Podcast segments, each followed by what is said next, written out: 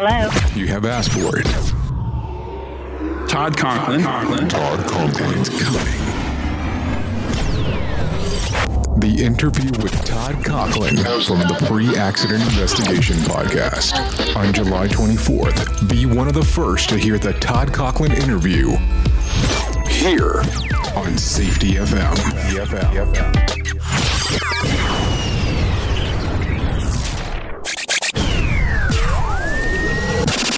SafetyFM.com with Jay Allen. Changing safety cultures, one broadcast and one podcast at a time. Welcome to Safety FM, where we talk about safety that's truly inspired by you. Hello and welcome to Safety FM. This is Jay Allen. This episode of the broadcast and the podcast is brought to you by Safety Focus Moment. They are consultants wanting to help you obtain the safety culture that you've been looking for. For more information, go to safetyfocusmoment.com. Today's episode is going to be a little bit different than what we're accustomed to. Today, we're going to talk about human trafficking a subject that's normally not covered inside of most safety podcasts or safety meetings. But this is some information that I think that we need to listen to, not just as a person, not just as family members, not just as employees or team members, but this is something that we need to understand how it's having effect on us and affecting the world that we live in. So today I have an interview with, with Susan Peters, Executive Director for Unbound. SafetyFM.com.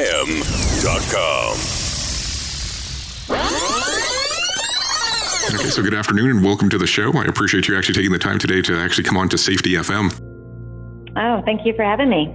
Well, Ms. Susan Peters, if you don't mind, if you could actually tell our audience exactly about your organization, Unbound. Okay.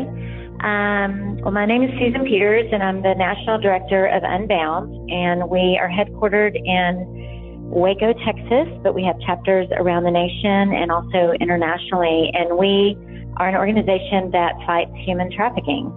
So a lot of people aren't aware that there are 40 million modern day slaves in the world today. And so most of that is through uh, labor trafficking or through sex trafficking. So we majorly focus on um, sex trafficking and mostly domestic sex trafficking. And that means American boys and girls and young women that are trafficked, trafficked right here in the U.S. in our cities. And do you see this being a common problem in the United States itself? I know that sometimes when we have these conversations or even think about it, we normally think about foreign countries where they would have the problem. So it's common here in the States. Yes. In fact, when we started Unbound in 2012, I thought we would do, do more international human trafficking because it is such a global issue. Um, but when we started doing research about how much domestic minor sex trafficking and sex trafficking is happening right in our communities and we knew that we had to start here. And so, for example, right here in Waco, Texas, which is, you know, kind of a middle range city, you know, we had over 50 victims of human trafficking that we helped last year. And this year we've already surpassed 50. And so it's a huge issue. Unfortunately, it's a supply and demand business. And there's a huge demand for bought sex and the seemingly in supply of young people that are vulnerable in our communities. And so sex trafficking has become a huge issue within the United States. And what do you feel are the lures that people are actually, when they get into sex trafficking, how do you feel that them are lured into this? Well, most people think, you know, they might have seen the movie Taken, and so they think that these victims are kidnapped and forced into that. And although that does happen, that is very, very, very rare. What normally happens is a trafficker or a pimp can be a single per, you know, just have one girl work for them, or they can have, you know, it could be a drug dealer on the street that's turned to human trafficking and has three or four or five girls, or it can be a sophisticated cartel like gangs, drug cartels, business people, because this is a very, very lucrative business. I mean, one girl could make a trafficker $100,000 a year. So it's a very lucrative business, very low startup cost. And what they do is target young people. Usually, the average age a young person is pulled into sex trafficking in the U.S. is 15. And so that's a 14 or 15 year old that, you know, a lot of times it can happen to anyone. We've had college graduates, we've had um, last summer, we had two girls that both their parents were CEOs of companies. Um, so it can happen to anyone, any nationality, ethnicity, socioeconomic background. But the majority of the victims are from lower socioeconomic backgrounds, single family homes where there's not the protection in the home. Um, they have a lot of free time and they have vulnerabilities of wanting to feel loved or provided for. And so a trafficker will target those vulnerabilities in some a young person, get in a relationship with them, either posing as a boyfriend or as an older protector, and then slowly introduce drugs, sexualized behavior, and then start selling them. And that's how they become trafficked. And so that's that's normally what we see is someone who is coerced into this life. And I, have to say, you really said a lot. And so I want to go back and try to unpack a little bit of it. Now, in doing some of the research in regards of when we were going to have the conversation with you, we did notice that it said that the annual estimate is roughly about $150 billion in this particular industry, which is just amazing just, just hearing that number out loud. And when you start taking, taking a look and you're helping out people, what do you find to be the common, I guess, the, I guess the, the common audience or the common people that are actually going out there and looking for these, I guess, the people that are being victimized by this. So, so you're asking about what is the commonality of a trafficker? What does a trafficker profile look like? Correct. So, so how do so I know that you reference that you know that they that they pretend to be an older person or they try to attempt to be a protector, but who are the people that are so now all of a sudden we have the victim that's being trafficked, and so how does it go about from the person that's actually coming and I guess asking for these sex favors or paying for these sex favors? Yeah, I mean, the victims that we help and um, their stories, you know, are varied, but there's a lot of similarities. Um, traffickers will very often target young people on social media. And so there are so many apps and Facebook messaging, Kik.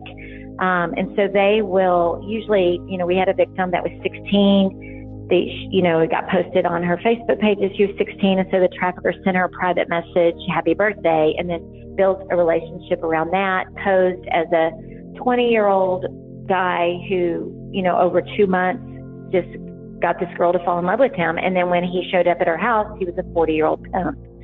And so, and he was like, well, I didn't want to tell you how old I was because you're so mature for your age. I just really wanted you to be my girlfriend. And that's how he lured away and ended up pimping her out. Um, and so it's, you know, a lot of times it's targeting them through relationship building, through social media. That very often happens. And a lot of times that young person will be you know, they they do risky behavior. They'll go meet them. They'll sneak out at night. You know, they'll they'll you know maybe send sexting. They'll send an inappropriate picture, but then that trafficker uses that information to blackmail them or you know pull them in deeper and deeper into this trouble that they had no idea they were going to get into. Now, is there something that we can actually recognize as a pattern that somebody who's being victimized as such? Yeah, I mean, I think, you know, the social media is, is really challenging because it changes all the time. But I think, you know, in schools, we're trying to educate more and more. We're doing assemblies, things like that, to really educate um, young people, parents, teachers on the vulnerabilities of the social media and having those checks in place and knowing who they're connecting with. Um, you know, a lot of times when you see a student all of a sudden changing their circle of friends from the kids they grew up with, and all of a sudden they have friends that are outside of the school, they are starting to quit their um, their extracurricular activities, their grades start plummeting, they start missing school. I mean, there are some signs that this kid is heading for trouble that can be investigated and try to catch them hopefully when they're being groomed instead of full force being um, trafficked. So there's definitely some signs to look for in young people that are vulnerable for being trafficked. So, if we recognize one of those signs, what is the best thing that we can do to assess? Well, we do a lot of training um, because all different disciplines um, can play a part in recognizing and helping out a potential victim. So, so for example, um, in schools, you know, administrators, nurses, um, the social services um, people. There's a lot of times a homeless liaison in, in public schools now.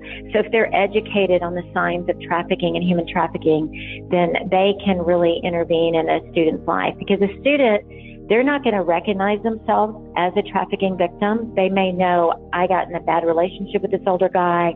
He's forcing me to do things I'm not really comfortable with, but this is what you do in a relationship or we're trying to save money for A, B, or C, whatever lie he gave her. So it's going to be really blurred for that victim. And so if the, you know, teacher, counselor, nurse, um, social worker understands trafficking, then when that student may give them just a tiny bit of that picture, they can ask more questions to try to unwrap what's really going on with that student. Many times a young person um, will talk about maybe one rape situation, but really what's gone on is maybe they have been sold for months, but they can't tell that horrible of a story, but they can just tell a tiny bit. But when you're educated and you try to make it a safe place, to say, what else is going on? What, tell me about what's been hard. You know, who, are you being forced to do something you're not comfortable with? You know, where did you get that tattoo? Or who's providing housing for you or that expensive purse or your nails getting done. You know, just start probing and asking those questions to find out, you know, who are you in a relationship with and is this a healthy relationship to be in? When there's a big age differentiation between a young person and an older boyfriend or caregiver kind of thing, um, those are kind of red flags to start investigating. So those are some of the things school officials can do. Um, the ER and medical facilities being educated on human trafficking is a huge area um, that that we're really trying to focus on um, across the nation because 90% of human trafficking victims go through the medical clinics or ERs and they are not getting recognized. Um, they're presenting with different issues and oftentimes STDs, and they're just being treated and turned away instead of recognizing for those signs, isolating them from the person who brought them in, and trying to give them a safe place to find out what's going on with them. And so that's another place. And other social service providers, um, foster care systems, juvenile detention centers. There's a, there's a lot of people in the community that, that can be educated to be the eyes and ears for vulnerable people. So if our you know, if our audience want to actually get involved with your organization, what could they do? We um, they can go on our website, which is unboundnow.org. Um, we have a volunteer page to sign up. We have a giving page to sign up because we're completely supported by financial gifts, which is amazing the support we've been given. Um, but there's, you know, educating yourself on it, number one. There's many good books and we have recommendations on our website, but learning more about human trafficking so that they're educated um, supporting an organization like ours um, so that you can volunteer. And we use all kinds of different gift sets um, because we have IT people, law enforcement, attorneys, um, teachers, trainers, um, other advocacy people that can help with victims because we'll, you know, go meet them, take them to counseling sessions. I mean, there's lots of ways that um, really anyone can be involved with an organization like ours to help make a real difference and stop this. Okay. And could you give us uh, an example of a of a success story that you had, or the one that sticks out in your head in particular of something that occurred and how your organization was able to help? Oh, sure. We've we have you know quite a few. Um, we had one um, victim here that was 15. She had been in and out of foster care systems and she had run away and a older man in his 50s literally drugged her and put her in a back room and sold her repeatedly out of his home.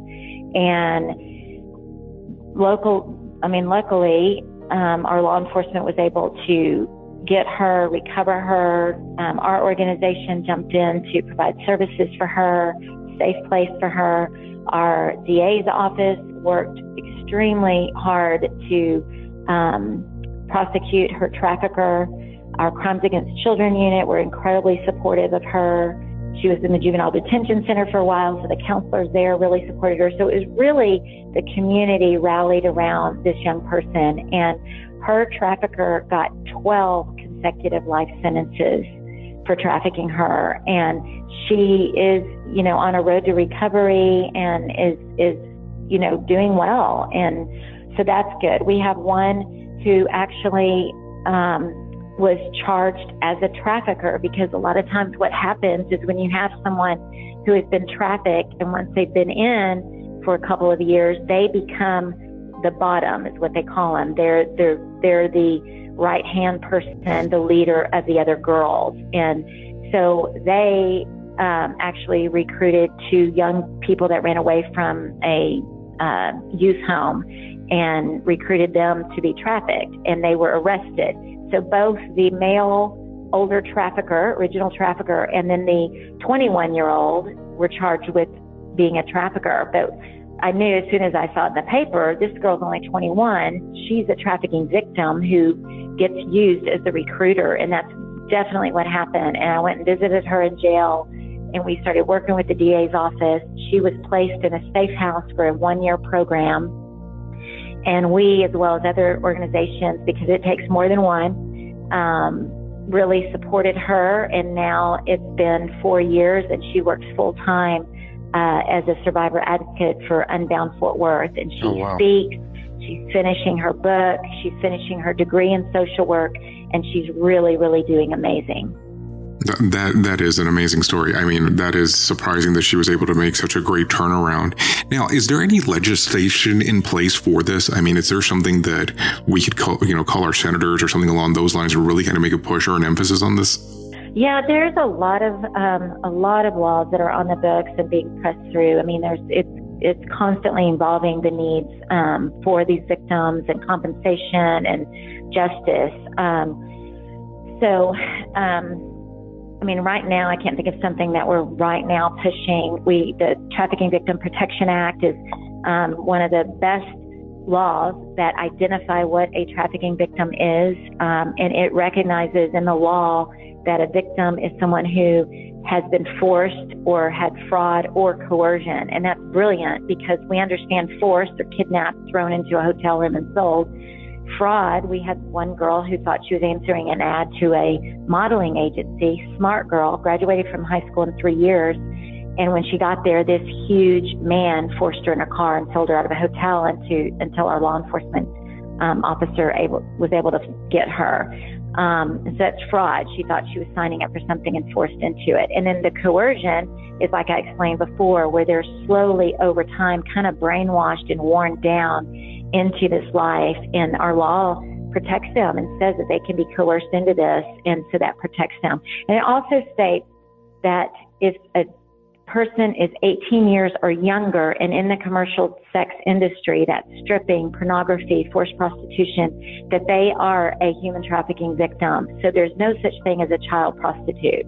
And so the laws protect them. And so that's really important to um, continue to support that, the um, reauthorization of that law. And then there's um, other protections that give compensation back. And there's laws that are, we just, you know, just passed a law that is um, able to shut down um, agencies like, you know, Backpage.com is the number one place where these victims, I mean, I think 99% of our young people were advertised on Backpage.com's escort services.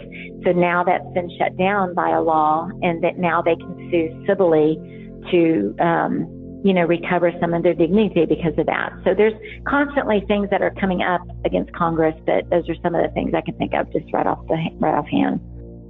So, if we start some, realizing something that might be a telltale sign, is there something that we can do, or how we should take that approach um, if we were going up towards a victim, or how would, how would you even recommend handling something along those lines? You know, we tell our people not to approach a victim or a trafficker, but to report it to law enforcement. And law enforcement are more and more trained um, to recognize sex trafficking. And so, the, what's important is if you go in a hotel room, and this is this happened last week, and so actually someone working at a hotel noticed two young girls and thought those girls are being trafficked out of that room, and so they called us. We called law enforcement, and they went over there, um, and they were able to retrieve those two young girls. We've had someone call us and say that they saw, you know, an expensive Lexus um, where you know, one nationality driving it and a young girl of a different nationality got out, met an older man in the hotel and went up the escalator or elevator and they called on that. And so law enforcement was able to go and intervene. So when you see things and you're like, something's not right, you know, what is going on there? You know, it's I mean, we've had girls repeatedly tell us that they're sold out of in front of Walmart and their pimps there, you know. And so I think when you just have that gut feeling where you're like, why is that young person with that older person that doesn't look right? You know, call law enforcement and say, I suspect, you know, human trafficking. And we had one girl go to one of our trainings and she called one of our law enforcement agencies and she said, I'm watching this um, uh, limousine and a bunch of girls get out of it and it looks like human trafficking to me. And our law enforcement guy was like, ah, oh, this can't be anything. And she goes, well, here's the driver's license. And he ran it, went and found them, and sure enough, recovered several victims. And so we've had um, people, uh, one um, saw a girl being pulled into a big rig truck at the truck stop and didn't think it looked right, called law enforcement, and they went over and got it. And it was a young girl, and they the actually the assistant chief called me and said this girl won't tell us her name. She won't tell us where she's from but i know she's a trafficking victim but we can't get anything. Will you come talk to her? And we can go in because we can say i'm from unbound. I work with an organization that fights human trafficking. Let me explain to you what that is. And i can say i'm not law enforcement. I'm not a probation officer. And they can trust us and we can bridge that with law enforcement. And so when i explained it to the girl she her eyes got big and she said i told my mom i told my grandma that was what was happening. They didn't believe me. And this girl had been um, on the missing exploited um, children list out of uh, Dallas and had been um, being sold. And so they were able to recover her. Um, and so that was those were community members that are learning, they're educating themselves, they're coming to some of our trainings, or and um, and then they're able to recognize it and just call and say this doesn't look right, and law enforcement is checking it out, and we're recovering victims. And so, what can we do as a community to, pro- to promote awareness? I think have agencies like Unbound, um, some of your child advocacy groups are doing trainings. Law enforcement's doing more in trainings on human trafficking. I think asking law enforcement, what are you doing? Asking your DA, hey, are we are we prioritizing this? Are we you know, looking for victims? Are we prosecuting um, buyers? Are, because, you know, buyers, if you look across the nation, there's a big push, a John suppression um, sting, and you may have seen that, that where law enforcement agencies across the nation are arresting buyers and holding them accountable, putting their picture in the newspaper because it's communicating as a community, hey, this is behavior we will not tolerate, the buying and selling of people. And it is human trafficking. These girls are made and sold you know, 10, 20 times out of a hotel room, losing their education, their relationships, their spirit. I mean, it's just, it's horrific. And we need to hold the buyers accountable because it's a supply and demand business. And if there was not the demand for it, then our young people wouldn't be the supply chain for it. And so, um, asking law enforcement, are we combating human trafficking? Are you doing stings and arresting buyers? DA's office, are we holding buyers accountable? What's our protocol for human trafficking victims? And um, really, as a community, saying, hey, this is something we care about. You know, schools, are we educating kids on social media safety and the harms of um, human trafficking so that we can protect them? Because education is power. And when the students, they can become advocates instead of victims when they're educated. So those are some ways that the community can really really put pressure on um, other agencies to say, hey, and that's what I tell our community. At first, they're like, oh, we don't want people to know that this is happening. I'm like, it's happening everywhere, you know. And then we started doing all these arrests, and they're like, oh, you know, we have it more than other people. I'm like, no, we're just addressing it. And I'm like, we are.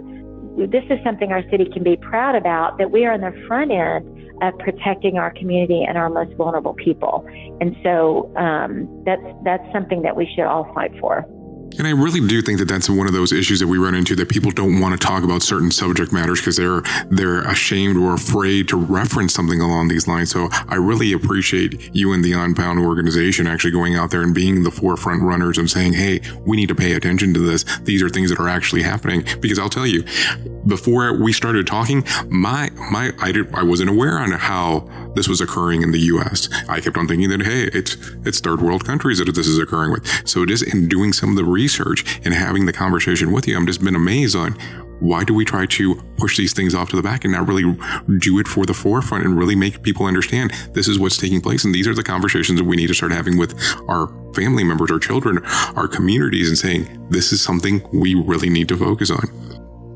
It's absolutely something we have to focus on because, especially because everyone has a smartphone and they have the apps, and parents don't realize how dangerous this is how these perpetrators are going after our kids. So, when your kids have their phones alone in their rooms, they're talking to strangers, or if a boy is gaming, you know, I've had lots of friends that even know about this walk in and their son is innocently playing a game, but they realize he is in dialogue and communicating with this older man who is being befriending my son. And that, that is not a healthy situation that you would normally allow. So why are we allowing it on social media? Because that is how these perpetrators are going after our children. They're building a trust and a relationship and then they're saying, Hey, come meet me and then introducing this really horrible um, life to them. And so it's super important that we educate them on it and that we monitor it because they're too young to really realize what they're doing and we have to protect them. And so it, it's important. And when what happened when we started, I would bring cases. I would look up and say, these young people are being advertised in our community for sex and take it to law enforcement. And they were like, no way, this isn't happening here. And then when we started giving them real cases, they're like, oh my goodness, these are real cases here. And then the schools, we kept saying we need to educate in the schools, and they weren't very open to it at first. But then when they started, every school district around here has had a human trafficking case. Then they're like, now we are doing assemblies in schools that haven't done assemblies in five years because they see how important it is to protect the kids because of the social media and the way they befriend people so, so easily. And it's too vulnerable for them, and they need to protect them. So, when it comes to the whole social media aspect, what do you recommend? Do you recommend supervising your children as they're actually on social media? Do you recommend, is there an app that could be recommended? Or do these people hide so well inside of social media? I know that you referenced earlier about them playing or pretending to be a younger age than what they actually are. And then when they come and meet them, I mean, what can one do? I think the biggest thing is for some reason parents don't feel like they feel like it's too invasive to be looking at their kids' phones and text messages and apps. And I and I just think it's it's too dangerous of a day. We have to.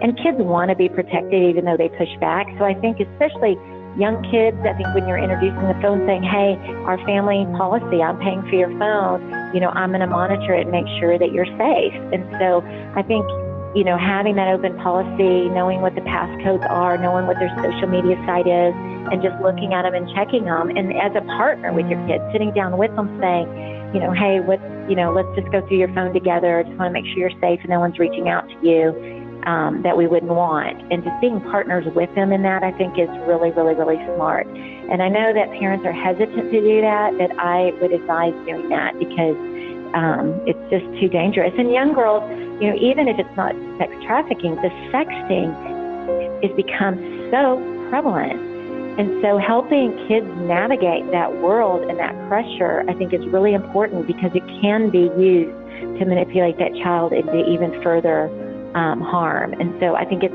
I think parents have to choose a different posture when it comes to monitoring social media to keep their kids safe and I agree, I agree with you because this is it's just one of these things that when you start hearing more and more about it, it's what can I do? How can we do it? So I really do appreciate everything that you and Unbound does. And for more information, please go to unboundnow.org, or if not, you can come to our website at Safety FM, and we'll put a cross link to go over to it. I do appreciate your time today. Oh, absolutely. Thank you for having me. The views and opinions expressed on this podcast are those of the host and its guest and do not necessarily reflect the official policy or position of the company. Examples of analysis discussed within this podcast are only examples.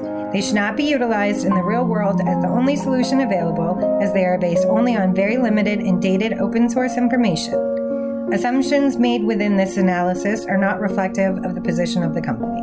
No part of this podcast may be reproduced, stored in a retrieval system, or transmitted in any form or by any means, mechanical, electronic, recording, or otherwise, without prior written permission of the creator of the podcast, Jay Allen. Safety FM, changing safety cultures, one broadcast and one podcast at a time.